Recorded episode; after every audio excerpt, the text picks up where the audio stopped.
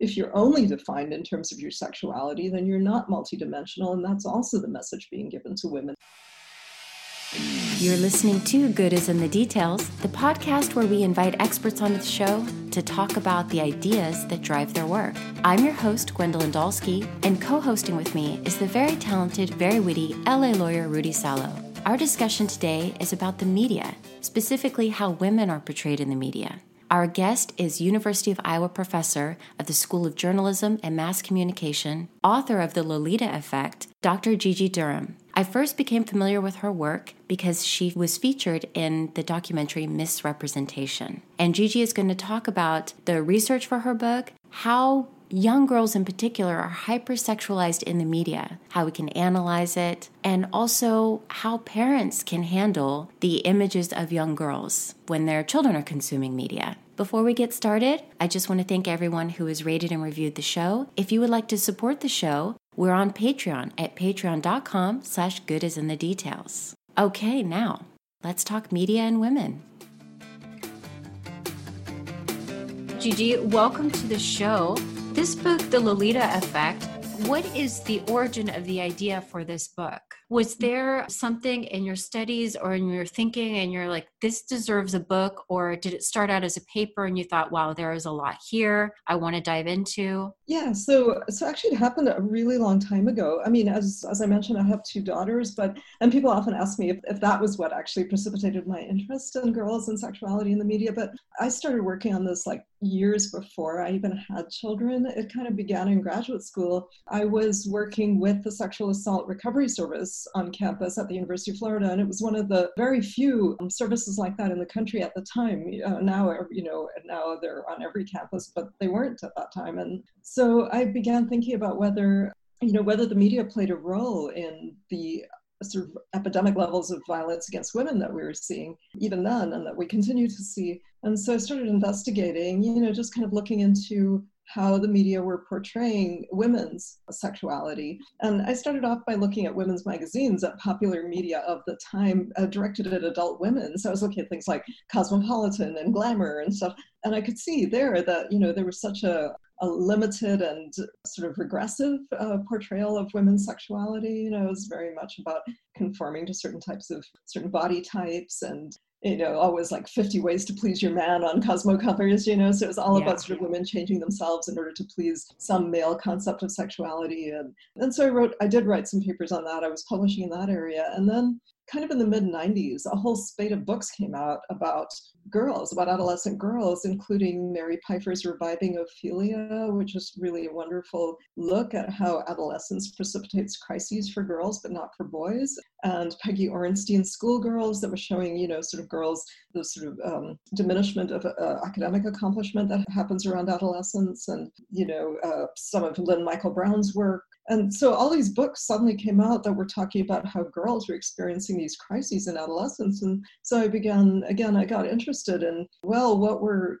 media aimed at teenage girls and preteen girls, how were they constructing sexuality? I did some analyses of 17 and YM and you know some of those kinds of fashion and beauty magazines that were aimed at girls. And if anything, it was even worse. I mean, it was just like the adult magazines, very much focused on pleasing boys and conforming to certain types of very narrowly defined notions of beauty. And they were all full of advice about sort of how to how to comport yourself sexually, which was, you know, always a double-edged sword because you had to project, you know, sexiness while at the same time resisting men's advances. And, you know, it was just a really complicated but ultimately problematic construction of sexuality. And then after I looked at that, I just I began wondering how actual girls were navigating this. So I went into a middle school and I spent a long time doing field work with adolescent girls in middle school because that seemed to be right around the time that all of these kinds of quote unquote crises happened. We also know that 13 is right when eating disorders spike, you know, start to spike. And so I went and I,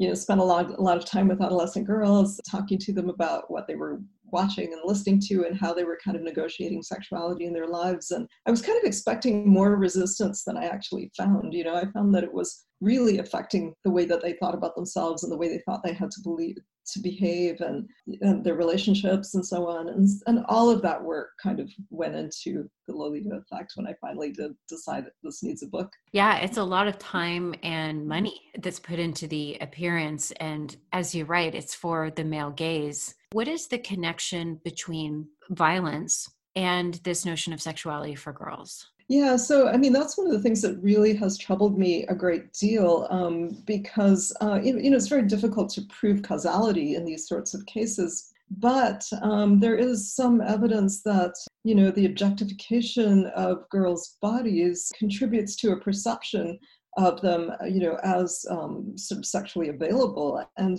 there are extremely high rates of you know child sexual abuse. Right now just the most recent statistics say that something like one in nine girls is sexually abused according to RAINN data. And you know there are escalating rates of child pornography and escalating rates of dating violence. And so you know i think all of these things are really troubling. And again you can't directly link them to the media sexualization, but uh, the media sexualization is certainly, you know, again, contributing to the notion of girls as sexual objects. And then there, there's the video game effect, right? And that's something else that I do write about in the book, where you know often sort of female sexuality is kind of juxtaposed with violence in really troubling ways. And some in some games, actually, women are the objects of violence. And you know, so there are there are a number of ways in which violence is portrayed as sexy in a number yeah. of these you know these representations, and that to me is a contributor to real world violence. I think I was reading. Are you familiar with Jackson Katz's work? Yes. He wrote, mm-hmm. yeah, the Macho Paradox, and something that really hit me in in one of his chapters was how in scary films that there are often you have this music when something suspenseful will happen, and it's a woman in the shower. So at the same time, when you have this anticipation of something that's violent going to happen, you have the nude body of the woman. And I had never even thought about how often that is the case to kind of mix up these ideas of a nude woman and the excitement of anticipation of some sort of violence that's going to happen, and how young men and young women are watching these ideas play out. Yes, exactly. I mean, Katz. I mean, that's right. And he, one, it's a, it's a real, it's a really common trope in in horror movies. Uh, not only nude women in the shower, but also often sexual scenes. You know, right when when young women are undressing, or you know, there's some sort of scene like that. That's you know designed to create arousal in your average straight male. And right at that moment, that's when the murder happens. That's when the violence happens. And so, yes, that sexuality and arousal and eroticism are so connected with violence in those films that they too sort of convey that mm-hmm. that message that violence is sexy. When you were talking about that um, line from Jackson Katz, and, and just, I have to admit, I, I am a, a, horror film junkie. I, I, started watching horror films when I was a little kid in order to try to control my own personal fears at the time because I grew up in the LA in the, in the 1980s and the Night Stalker was running around and he completely messed me up and so it ruined an entire summer certainly had some psychological damage and then and then i discovered horror films and I felt like I had the power over the fear because I was able to turn off the horror films. And so I was trying to think of myself going back, you know, to then was uh, what you're saying about the music and, and when there was a shower scene. And I do know something that's kind of interesting about a lot of horror films. And a lot of the horror films in the 1980s, it, it was the females that would actually beat the killer right? like right. in a lot of the Friday the Thirteenth, it was the female that would beat him up or you know kill him for the umpteenth time in the end, and and that happened in Halloween and Sigourney Weaver and, and Alien. So it's just it, yeah. it, it's it's like yes, horror films, there are many, many, many bad things about them, but they were one of the first genres that had the, the female being the smarter, tougher protagonist, while all the other men were morons and then got killed. So, like, I, I know there's definitely a lot of bad things about horror films, but you know, there I, in a strange way, there's some good things about them too. So right, right. that yeah. that's what it was, was just going through my mind. Right, it's um, complicated. There's this final girl theory, which is what you're talking about. This is actually a theory in film studies that there's a final girl who vanquishes the killer, and it was Jamie Lee Curtis in, in the Halloween movies. And so, uh, yeah, that happens. But at the same time, they're complicated, right? There's a huge amount of literature on horror movies, the cathartic effects, the effects of being in control when you're afraid. But there is also this other theme of the sexualization of violence. And I think we can see that all of this happens and that like any text, most texts, there's perhaps regressive and progressive aspects. It ties into your book in the Lolita effect, is that um, finding that middle ground, right? You, a lot of the conversation is well, if we're asking these questions we're saying the sexualizations of little girls is bad, then you're against sex. No, that's not what we're saying. Oh, so you're for sex. No, that's not what we're saying. So it's it's complicated, right? There, complicated. there's there is no clear. It's much like uh, a philosophy class. There really are no whatever. We're, trying to, we're trying to argue something and try to get to that middle ground where we can see eye to eye, right? I mean, that's basically what it's about yeah it's absolutely not black or white right? We i mean it's not just binary. We have to really think about all the complexities involved when we're thinking about sexuality and representation. Something i thought was interesting in your book was you talk about the incongruity of sex education and then the sexualization of girls in the media. Could you expand on that? What is going on with sex ed in america and how does that contrast with the images that we see that and what what should a young girl be you know understanding? You get one thing from sex ed and then the other thing from the magazines. Right right. So so actually there's literature to show that children in general depend on the media for uh, their sexual learning. You know they trust the media for sexual information far beyond the trusting teachers or parents or even peers. So and that, that to me is sort of troubling right there because the way the media constructs sexuality is driven by factors other than the well-being of the child to begin with. Um, but then you bring up sex ed, and that's highly problematic too, especially in the US. Our version of sex education is extremely inadequate. And as a result, we have really high rates of teen pregnancies, teen STIs, much higher than most other industrialized countries, you know, something like four times higher than the UK and France, eight times higher than Japan, you know, much higher than Scandinavia, where they have almost no teen pregnancies or STIs. Um, so we're not doing a very good job here in general of educating kids about sexuality. And part of it is when the Lolita Effect was written, it was sort of abstinence only. And things haven't changed a whole lot. Like kids are really not getting you know a really complex and informative picture of what sexuality involves about you know, for young women about how to set boundaries, uh, for kids about how to get contraception. Like, there's a lot missing from the way that we approach sex. We don't deal with it as a sort of public health issue or even, you know, a sort of very straightforward kind of developmental issue. There's a streak of Puritanism in American culture, I think, that prevents, you know, our sex education from being as informative and useful as it should be. I know some parents who, yeah, their friends, let's just say their uh, their views are puritanical in a way. But I know when in their school district up in Northern California started to do some sex education, it caused a big storm of fury um, where parents started taking kids out of the public schools, putting them into private schools. Their theory was you know we're the parents we're the ones that's going to educate our kids about sex not you. And that's obviously the american way right? The american way here because of the um, are the puritans that were here first that had ripple effects through everything. And it's like that seems to be one of those one of those concepts of nope you school you don't teach my kids about sex. That's my thing. Curious you were mentioning a bunch of these other countries. Mm-hmm. um, Europe and some Asian countries. What do they do better than we do? At what age do they do they introduce sex ed and how do they do it? Is it within the parents' realm or is it truly you know a part of the school curriculum because something that, that really struck me in your book it was a quote from a teenager about yeah we, we we sought out some sexual information on the media or here because we're too embarrassed to ask our parents about it what i'm trying to do and we've we've done a couple of podcasts on this is i'm trying to make it so you know my kids feel you know confident enough to talk to their parents, probably their mom, because she's a doctor and she's just you know not as awkward as I am when the when the SDX uh, letters come up. That's but but uh, but just curious, what do what do other countries do that may, that we can learn from? Yeah, I think we should look. I mean, I'm not an expert on other countries' sex ed curricula, but I do know that they are that they do have you know very good curricula, for example, in Scandinavian countries, and that they, as I said, they do treat it as sort of a public health issue, so that the kids are given very straightforward information about you know what sexuality involves, um, uh, what the consequences might be. It's not just scary stuff about you know you could get an STI or you could get pregnant. It's beyond that. You know, it's just about. It's also very much about um, owning it, um, learning how to set your own boundaries, you know, being very clear about when to when to begin sexual activity, what it involves, um, what the resources are, you know, where you can go to get information. The embarrassment that you're talking about isn't part of it. You know, it's just much more direct. So I think in general, kids are sort of uh, less afraid to make good decisions. I think that's the goal of it is, you know, because that's what we all want. We want our children to make good decisions about their sexual lives, you know? So that would be a better framework to adopt, it seems to me, rather than treating it as something scary and terrible.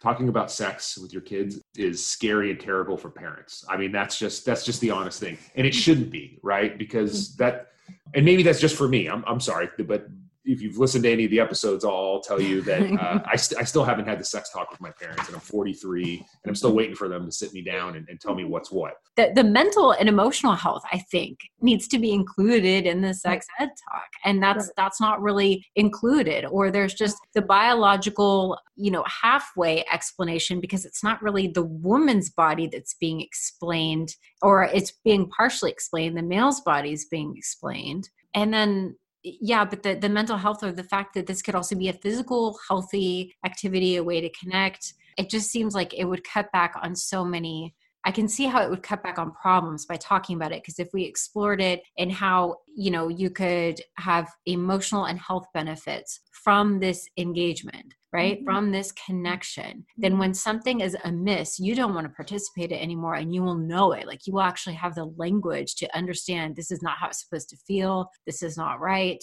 You'll have the language. Yes, that's exactly right. Um, and of course, it should be developmentally appropriate. You know, when right. you're thinking about what age, you have to think about what children are capable of understanding and, and so on. And, and we have developmental psychology that could inform how we approach these things uh, in curricula or even at home. And then the other part, yes, it's really important what you're saying because, uh, again, going back to the issue of violence, you know, many more girls, I've forgotten the statistics right now, but many more girls uh, than men have had non consensual sex. And again, I think it's because, you know, they don't have enough enough information about you know how to think about does this feel right? Is this really what i want? Um, how do i express you know i want to go this far and no further? Like it's complicated again you know? It's not a simple question of yes or no. And so i think all of the aspects of it need to be sort of fully faced and talked about uh, without fear or shame. Right. Well, I think one of the things that I think is interesting that media has done is that it makes a woman or a young young woman strive for a type of power, a type of female empowerment. But the path toward that seems to be all well no i shouldn't say all seems to be highly sexualized that that is the powerful woman so how would you define what female empowerment is and maybe where is media going wrong where are they leading us astray.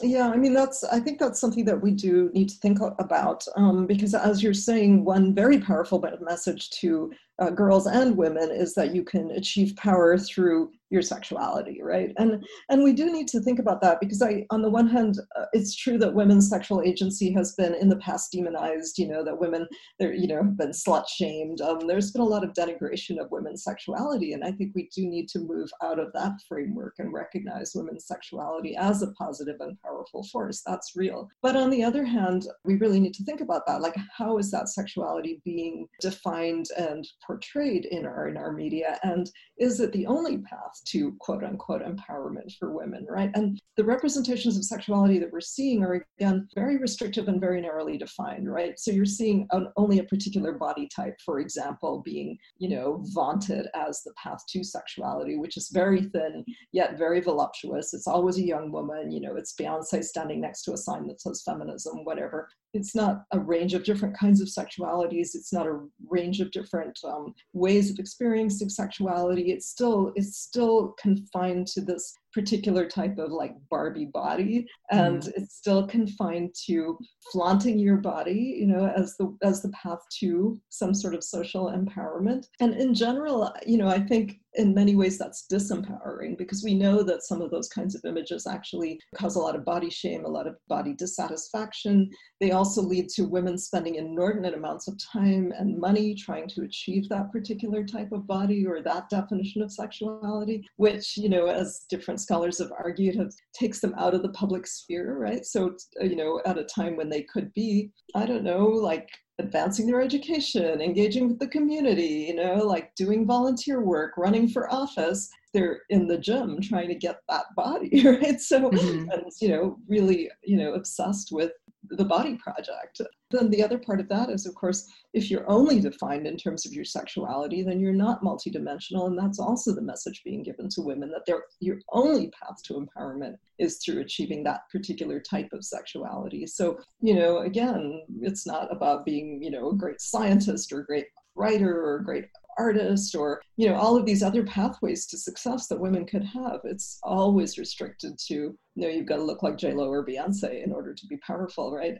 Girls are buying into that message, and I find that to be very troubling as well. There was a study, a book in uh, Cecilia Baldwin, How the Media Shape Young Women's Perceptions of Self-Efficacy, Social Power, and Class. It's an academic book, but she did interviews with adolescent girls who actually do regard those images of women who are depicted in sexualized poses and clothing and so on as powerful. They see them as more powerful than the images of, you know, women holding public office and things like that So yeah, I think there's some real problems with that. yeah. Well, now that you're saying the poses, I mean, something that you wrote in here that really hit me was somebody asking about why is it that the images of women look the same in women's magazines and men's magazines? And a response to that is that because the woman is still always posing for the view of the man. Right. That and that has hit me so hard because now when I'm thinking about all of the poses, it is looking good in the picture or in the pose is something that would seek out a man's approval of sexuality. Mm-hmm. The way that the hip is, the way that the, you know, the bust is or whatnot. And that's why women look the same in mm-hmm. men's magazines uh, like a, a, swimwear you know it's all posed the same. Or for women's um, you know underwear and bras if i need to go shopping for that i am looking at models who look like they could have come out of a man's magazine. Right. Yeah no exactly. There's always there's, it's a very insistently heterosexual dynamic for one thing you know. There may be other people gazing you know it, it's true that these images are translated in different ways and i'm not going to claim that uh, you know, only heterosexual men are, are looking at these images or finding ple- pleasure in them, but they're certainly designed for the heterosexual male gaze. You know, that is the audience in mind. And that's why, yes, the, you know, the centerfold from, you know, a men's magazine looks exactly the same as a Victoria's Secret model, looks exactly the same as the cover image on Cosmo, looks exactly the same as the girls in Sabado Gigante or whatever, you know, all they're all exactly the same. It's all the Barbie body yeah, so this implicit male gaze is at work in all of these kinds of representations. That is, if you will, the target audience that the marketers have in mind. But I also think it does men a great disservice. You know, it's the assumption that men only are interested in that type of woman and that type of presentation of body. And I want to give men a little more credit for having sort of, you know, a range of, you know, a range of tastes and, uh, uh, you know, ways of being attracted to women for something more than whether or not they look like a Barbie. So, you know, I think it's it's unfair right. to everyone. Conversation. Yeah, for, for, the for the record, you can put me into that category. I, uh, I, I, if, if, I if I'm such a nerd that if I can't talk to you, you know, about my nerdy things, then you're not going to find me attractive. Is basically what it comes down to. So uh, yeah, conversation is is very very big uh, with me. Something that I'm struggling with as we're talking about this. It's so, and, and I don't want to I, I don't want to pick on one family of media stars, and and I and I won't say their names specifically. I wonder. I, I'm just, I'm just saying, it's just, it's so, it's just like, I'm, I still scratch my head about this family and how their, you know, collective net worth is in the billions now. And the reality is that was the vast majority of that was based upon sex and wearing little clothes and in riding the social media wave at the right time and how it can't just be men and put them there i know many women that are kind of obsessed with yep. them, watch their TV show, let their children watch their TV show, mm. Follow them, like them on social media. I watched that and I'm like, well, that's that was all. I mean, it all started with a sex tape, and it all. I mean, it, it, I mean, right. it was probably very planned out, and they were smart about that, perhaps. And and, and look what they've done. And, and oh, hey, hey, mom and dad, what do you mean? Don't look at these people as role models. They have billions of dollars. Isn't the acquisition of billions of dollars and millions and billions of followers and influence isn't that something that's important isn't that better than being in office or something along those lines like look they're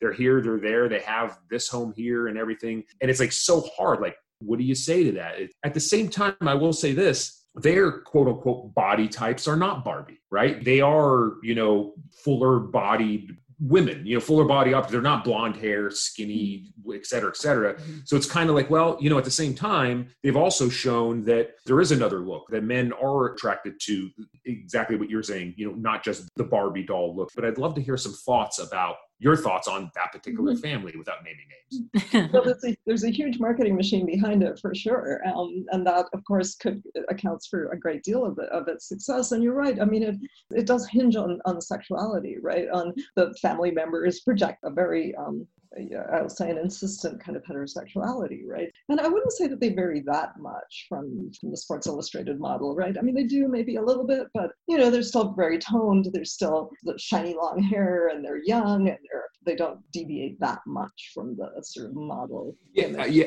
I, I guess it's because you know most of them don't have blonde hair and they have some middle eastern origin in them with the you know oh, bit. with the armenian aspect i mean at least it's at least it's something at least it's a something a little bit different than what you normally saw in the 80s and 90s. Believe me, I'm not trying to give them any credit or, or let them slide by. I'm just I'm trying to be fair in a way. Mm-hmm. Like, are they all so terrible? Can I can I find something redeeming about them? I guess you I know, focus a little bit on that. You know what I thought was interesting was that when one family member did something, you know, going, um, started caring about justice, wanted to go to law school, and people were saying, criticizing her. And I think that that's also interesting because it's as though everyone is saying, you're not allowed. You had a sex tape. You mm-hmm. are beautiful. Mm-hmm. You are not allowed to exercise this other thing of what it means to be human. Yeah, again, it, it, it's putting her back into the box. I think that was completely unfair because I think, not to go down on a tangent, I, I, think her heart was in the right place. That particular family member, I've, I've always respected the fact that she was very open about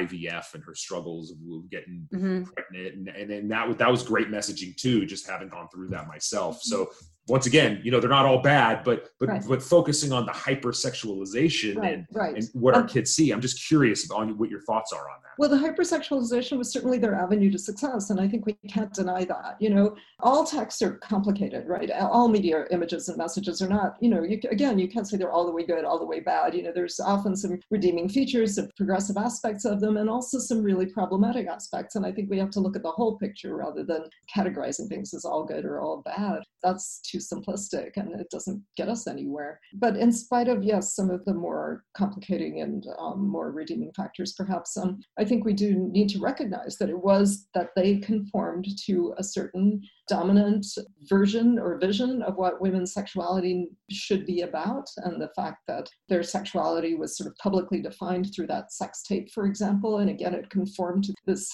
you know, heterosexual framework that we are used to seeing in terms of how women should be represented in the media.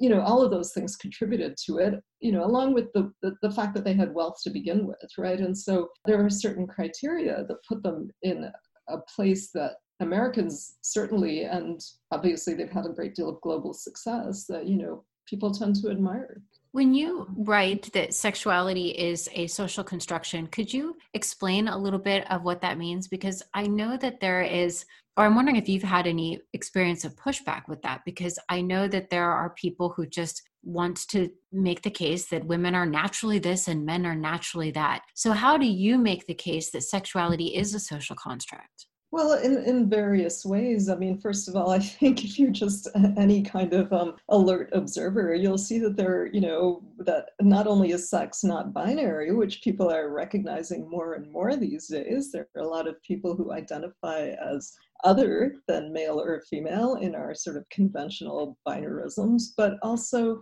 you know, even within the categories of male and female, there are just a range of different ways in which people enact and embody and live those identities, right? I mean, there, there are women who are athletic, there are women who defy the stereotypes in all sorts of different ways, you know, or who are, you know, they may present themselves as conventionally feminine, but they are also construction workers. And it's the same thing with men, right? There are men who might embody sort of stereotypical masculine image, the rock, but then there are men who are gentle, caring, nurturing people, men who are poets, men who are preschool teachers, men who are pediatricians, right? I mean, social workers. And so even within those fixed categories, there are so many different identities and experiences and backgrounds and ways of being that I think, you know, you sort of have to see this as so divergent that it can't be innate or essentialized in any particular way. Um, And I think there are just so many different ways to think about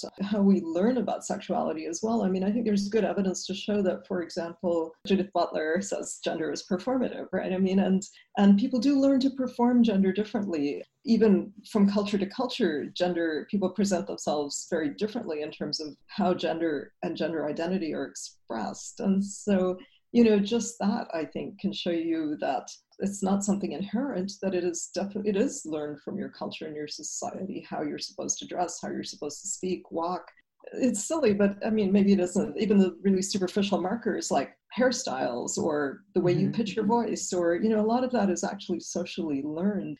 And then one of the things I do when I teach gender and media is also look back historically, you know, because you go back to, I don't know, 16th century or something like that, you know, you think about men wearing high heels and velvet doublets and frills and lace, and that would not be considered masculine now, but it was certainly considered masculine then. And so you do learn from your society how to present yourself in terms of gender and sexuality as well. And people are expressing sexuality in so many different ways right now that I think we can see that it's constructed and it falls on a continuum and many many different factors influence it i know i'm so i think i'm interested in the in understanding why there's such a pushback because i'm i'm with you it seems to be so clear. I mean even me studying philosophy if i you know a hundred a hundred years ago that just i don't even know that I would be able to do that. It would be a completely different thing. It would be considered a very masculine thing. Um, now it's not, I think it's still a masculine thing, but nobody looks at me and thinks that I'm masculine. But mm-hmm. a mm-hmm. hundred years prior, it would have fit that. So, mm-hmm. but I just think there's this anger about, like you said, non binary, but there's this anger of like, there's just two genders. And that anger I don't get. Is it, is it because we're is it a, power shift? I mean why do you have any insight into that? Why do people want to resist the truth of social construction Mm-hmm. Yeah, I think it is. I think it does uh, actually challenge a power structure that they're very comfortable with, right? A, sort of heteronormative and patriarchal power structure in which um, people have certain roles to play, and and you know, it's very. I think it's safe and comfortable because you know you don't have to think too hard about the variations that might disrupt the social order in certain ways. So yeah, I think there's certainly fear behind it. In the 1860s, John Stuart Mill wrote a book called On the Subjection of Women. I'm not sure if you're familiar. Yeah, and um, Um, one of the things that we go over in classes, one of his arguments to argue for legal equality was that the presupposition that women are naturally subordinate is flawed. And he's writing this in the 1860s. And his argument is still something I think you could use today that the sexes have only been known in relation to each other. And scientifically, you could only tell what the nature of something is in isolation. But that since men and women have only been known in relation to each other, you could not assert what the nature of woman is. And and therefore it cannot be the foundation for a law of legal subordination. Of course, it still took what uh, 50 years for women to be able to vote but you know he was already putting those ideas out there. Sure and we're still struggling with a lot of it right with pay inequity and glass ceilings and all of it but um, well when you were when you were working on the lolita effect um, what you set out to do and then in the course of your research was there anything that surprised you where you thought i had an idea about this but wow now that i'm researching it and writing about it this is a much bigger deal i think the first thing that surprised me was when i did go into middle schools to work with girls um, the amount of capitulation there was to these images you know how, how much the girls wanted to actually emulate these these mediated figures. And i mean it wasn't consistent across the board. And what was really interesting to me was that I found a lot more resistance uh, among uh, African American and uh, Latina girls in, um, you know, sort of uh, less affluent communities because they seemed to have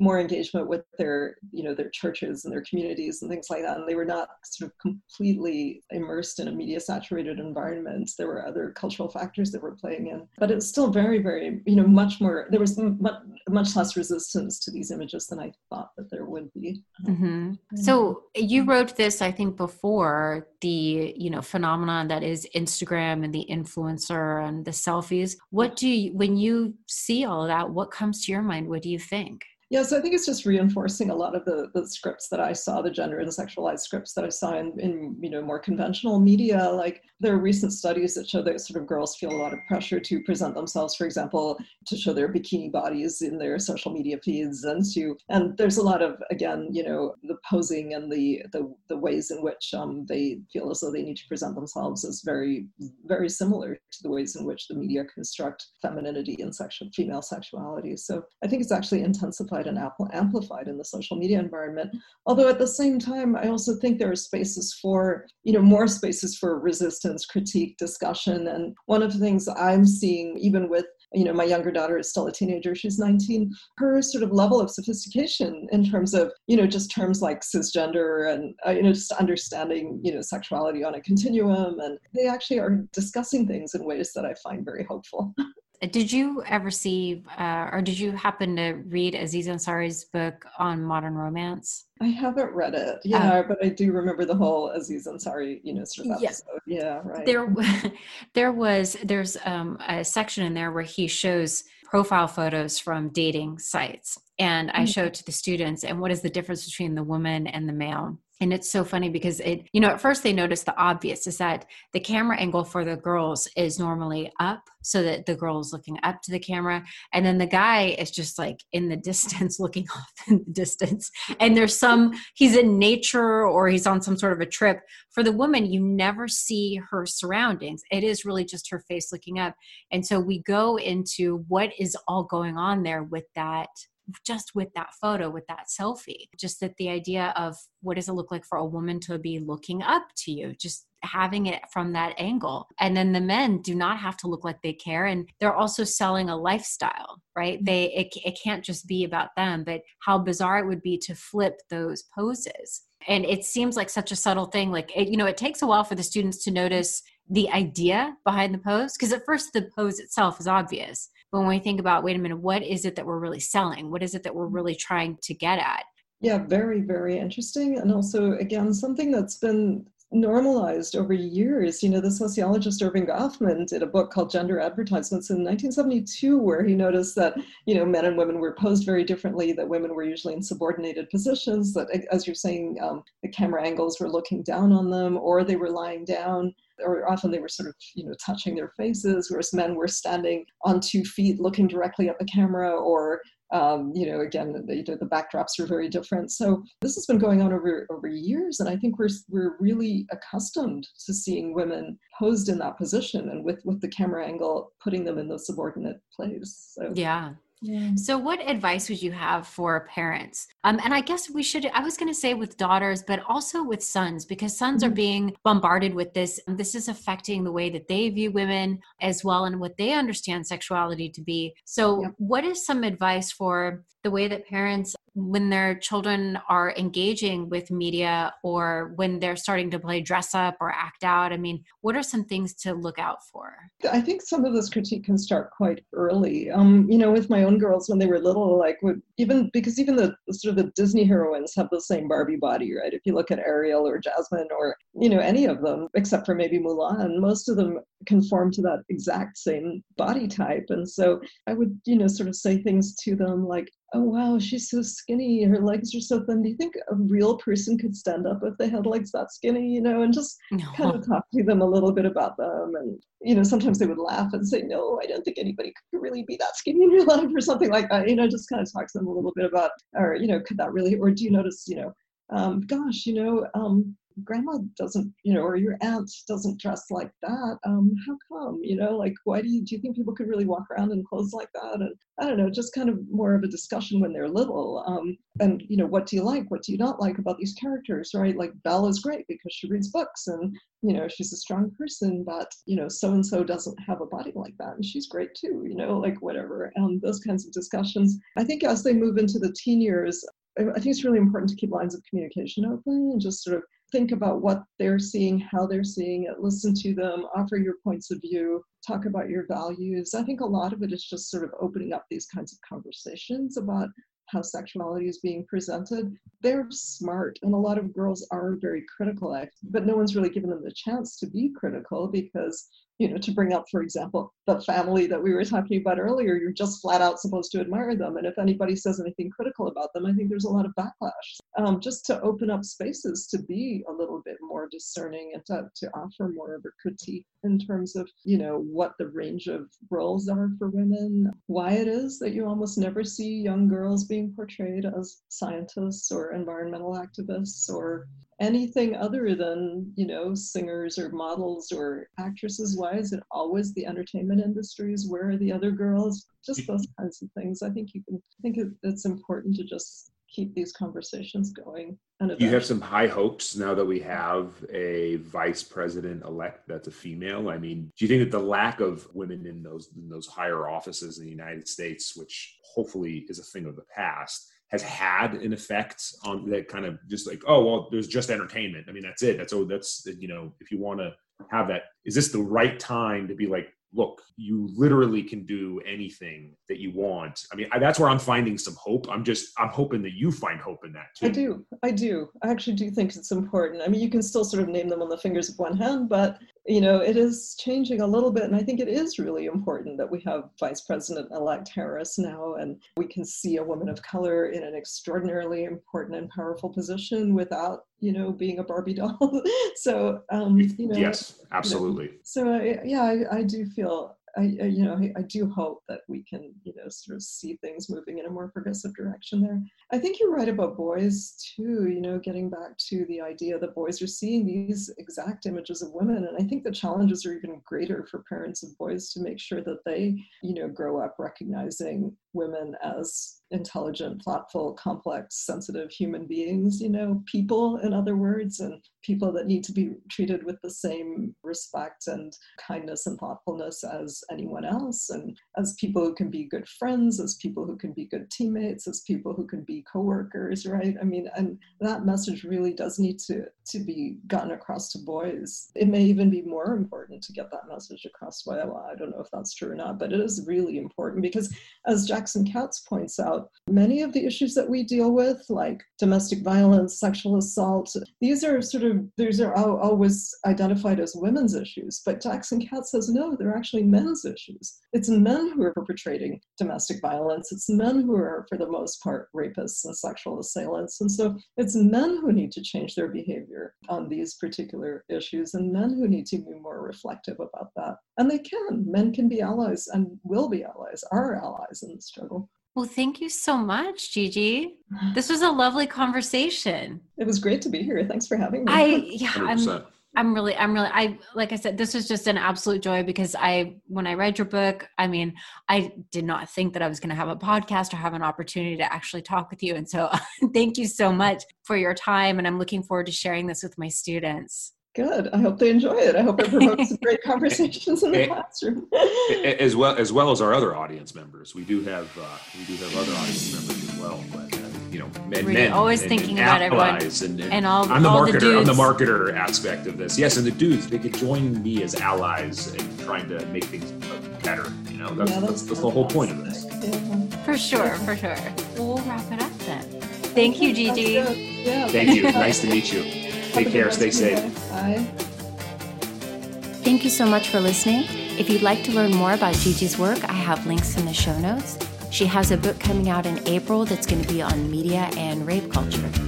And if you have any questions about this show, you can get in touch on Instagram, Good is in the Details Pod, or email Good is in the Details Pod at gmail.com. And Rudy and I will be hosting an IG Live on February 2nd. That's a Tuesday at 8:30 p.m.